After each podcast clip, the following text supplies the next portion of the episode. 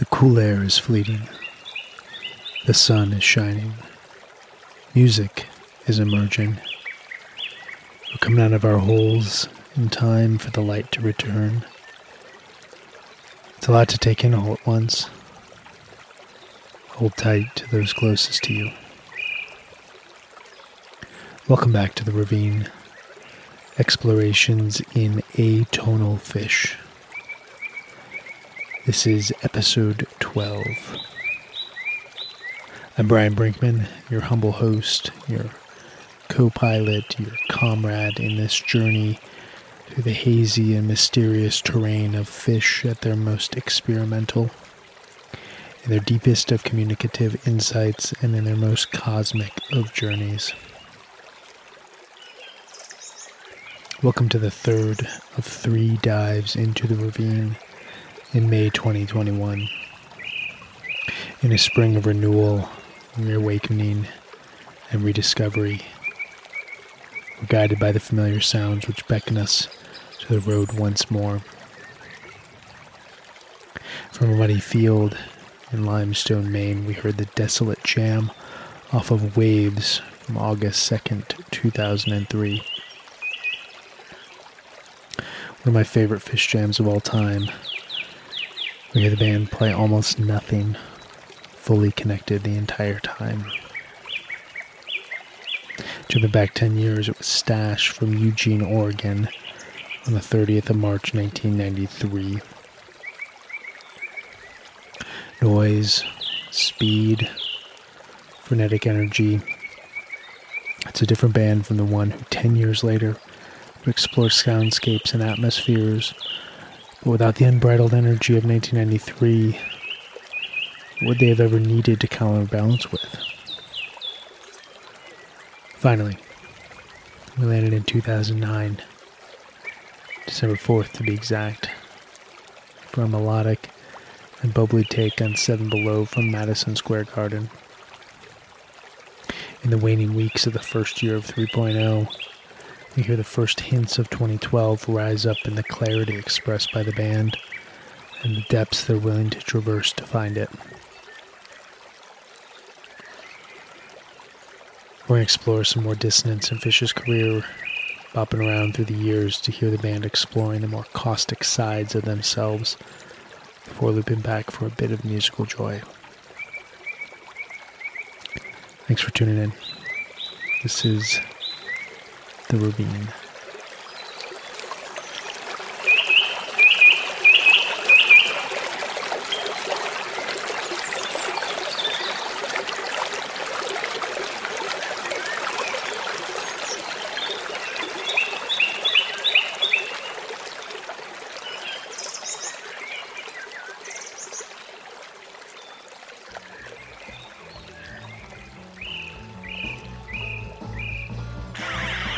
Yeah.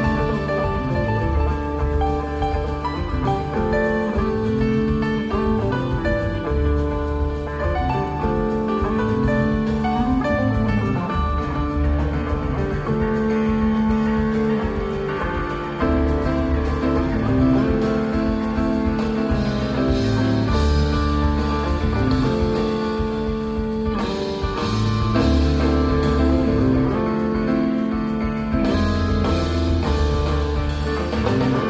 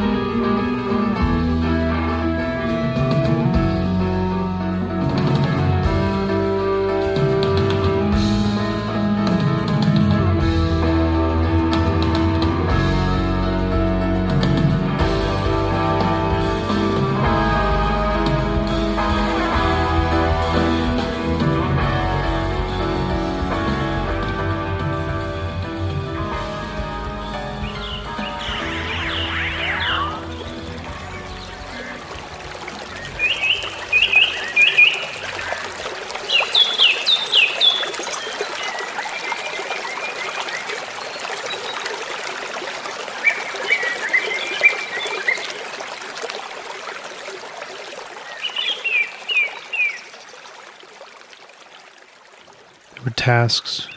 It was wet and cold. There was the black overhead of the sky. I don't remember the events in order. I know we splashed outside with some fathers to help with weatherproofing.